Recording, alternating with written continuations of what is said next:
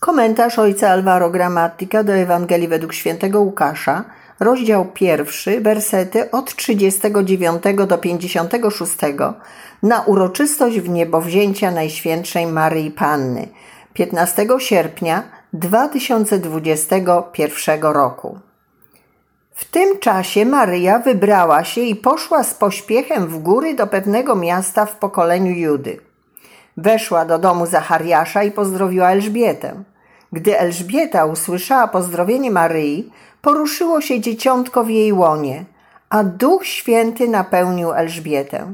Wydała ona okrzyk i powiedziała: Błogosławiona jesteś między niewiastami i błogosławiony jest owoc Twojego łona.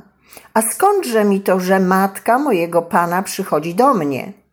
A skoro głos Twojego pozdrowienia zabrzmiał w moich uszach, poruszyło się z radości dzieciątko w moim łonie. Błogosławiona jesteś, któraś uwierzyła, że spełnią się słowa powiedziane Ci od Pana. Wtedy Maryja rzekła: Wielbi dusza moja Pana i raduje się duch mój w Bogu moim Zbawcy, bo wejrzał na uniżenie służebnicy swojej. Oto bowiem błogosławić mnie będą odtąd wszystkie pokolenia, gdyż wielkie rzeczy uczynił mi wszechmocny. Święte jest Jego imię, a swoje miłosierdzie na pokolenia i pokolenia zachowuje dla tych, co się Go boją. On przejawia moc ramienia swego, rozprasza ludzi pyszniących się zamysłami serc swoich, strąca władców stronu, a wywyższa pokornych, głodnych nasyca dobrami, a bogatych z niczym odprawia. Ujął się zasługą swoim Izraelem, pomny na miłosierdzie swoje, jak przyobiecał naszym ojcom, na rzecz Abrahama i jego potomstwa na wieki Maryja pozostała u niej około trzech miesięcy, potem wróciła do domu. Rys historyczny. Święto w niebowzięcia pochodzi z II wieku i zawsze było związane z Paschą. Jedno z pism apokryficznych, również z II wieku, mówi, że w swoich ostatnich dniach Maryja mieszkała na górze Syjon – a apostołowie zgromadzili się ze wszystkich stron, aby przeżyć z nią ten ostatni czas. Kiedy Maryja umiera, towarzyszą jej do ogrodu Getsemani i czuwają tam przez trzy dni, czekając aż Jezus przyjdzie i zabierze ją czwartego dnia, jak obiecał. Apokryf mówi, że wśród apostołów był także Paweł i że apostołowie dyskutowali o kwestiach teologicznych.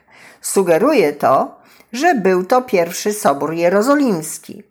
Czwartego dnia Jezus przychodzi, aby wskrzesić Maryję. Apostołowie są świadkami tej chwili, ponieważ widzą ciało Maryi wznoszące się do nieba z Jezusem. Opis ten jest połączony z tym, co mówi Paweł. Tymczasem jednak Chrystus zmartwychwstał jako pierwszy spośród tych, co pomarli. Ponieważ bowiem przez człowieka przyszła śmierć, przez człowieka też dokona się zmartwychwstanie. I jak w Adamie wszyscy umierają, tak też w Chrystusie wszyscy będą ożywieni, lecz każdy według własnej kolejności. Chrystus jako pierwszy, potem ci, co należą do Chrystusa w czasie Jego przyjścia. Wreszcie nastąpi koniec, gdy przekaże królowanie Bogu i Ojcu i gdy pokona wszelką zwierzchność, władzę i moc. Trzeba bowiem, ażeby królował, aż położy wszystkich nieprzyjaciół pod swoje stopy. Jako ostatni wróg zostanie pokonana śmierć. Porównaj 1 Koryntian 15, 20 do 26. Maryja jest pierwszą spośród ludzi, która doświadczyła zmartwychwstania, które będzie udziałem także nas wszystkich. Od początku Kościoła to święto jest nazywane pierwszym zaśnięciem Maryi, Dormitio Marię. Dla nas, katolików, w niebowzięcie zawsze było połączone z żydowskim świętem namiotów, świętem eschatologicznym, w czasie którego świętuje się odrodzenie Izraela, odnowę, której wypełnienie będzie miało miejsce na końcu czasów, kiedy wszyscy zmartwychwstaniemy i będziemy żyć z Chrystusem, czego przykładem jest Maryja. Święto to ma głębokie żydowskie korzenie i pierwotnie obchodzono je przy grobie w Getsemani. Dopiero później, od IV wieku, będzie obchodzone w całym Kościele. Przesłanie biblijne. Dogmaty maryjne rozwijały się zawsze od Chrystusa. Dlatego Maryja jest wzorem ucznia, który naśladuje Jezusa, jest częścią Kościoła i z biologicznej matki staje się matką mojego Pana. Ewangelia Łukasza, rozdział 1, werset 43. Jest to przemiana ze świadomością wybrania, która ukazuje wierność Boga. Przemiana, do której wszyscy, każdy w swojej kolejności jesteśmy wezwani właśnie dlatego, że jesteśmy kochani przez Pana. Z tego wypływa nasze świadectwo. Mamy wyjść na spotkanie z naszym bratem, aby podzielić się tą nadzieją. Maryja idzie z pośpiechem do Elżbiety, nie czeka, ma pragnienie utwierdzenia się i dzielenia się otrzymanym darem. Anioł objawił Maryi, że jest tak kochana, że będzie matką Pana. Wyjątkowe objawienie, które nie daje Maryi spokoju do tego stopnia, że czuje potrzebę usłyszenia przyjaznego głosu, aby utwierdzić się w tej nowości. Dlatego Maryja uprzedza czas. Idzie natychmiast do Elżbiety. Potrzebujemy potwierdzenia od braci i sióstr, że zawsze i wciąż jesteśmy kochani. Oni są głosem Pana. Wszyscy potrzebujemy tego potwierdzenia, ponieważ nie zawsze łatwo jest uwierzyć, że jesteśmy kochani darmowo i bezwarunkowo. Jezus również potrzebował potwierdzenia, czy udać się do Jerozolimy, gdzie jego dni się dopełnią. To właśnie na górze Tabor Ojciec objawia się z silnym doświadczeniem przemienienia, które utwierdza go jako jego syna, tego jedynego, wybranego. Maryja idzie z pośpiechem, bo potrzebuje przyjaznego głosu. Z tego spotkania z Elżbietą wytryśnie pieśń Maryi, Magnifikat, w której wywyższa wierność Boga wobec swego ludu.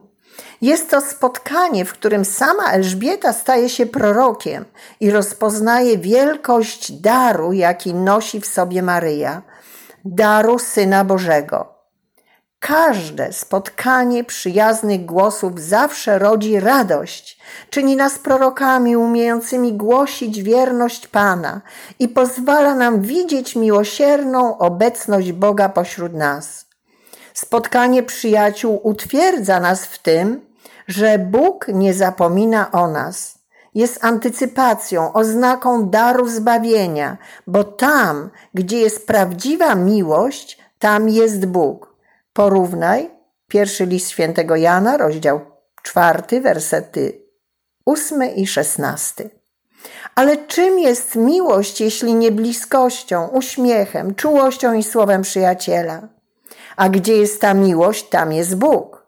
Czujesz się kochany, utwierdzony, Porównaj Ewangelia Jana, rozdział 15, wersety od 12 do 17, 1 Koryntian 13, 4 do 7, 1 Jana 4, 20 do 21. Maryja idzie w górzysty region. Nie jest tam łatwo znaleźć przyjaciela. To nas kosztuje, bo musimy tracić czas, szukać komunii, umieć słuchać siebie nawzajem, umieć być razem. Maryja jest tego wzorem. Robić wszystko, aby ten drugi stał się naszym przyjacielem.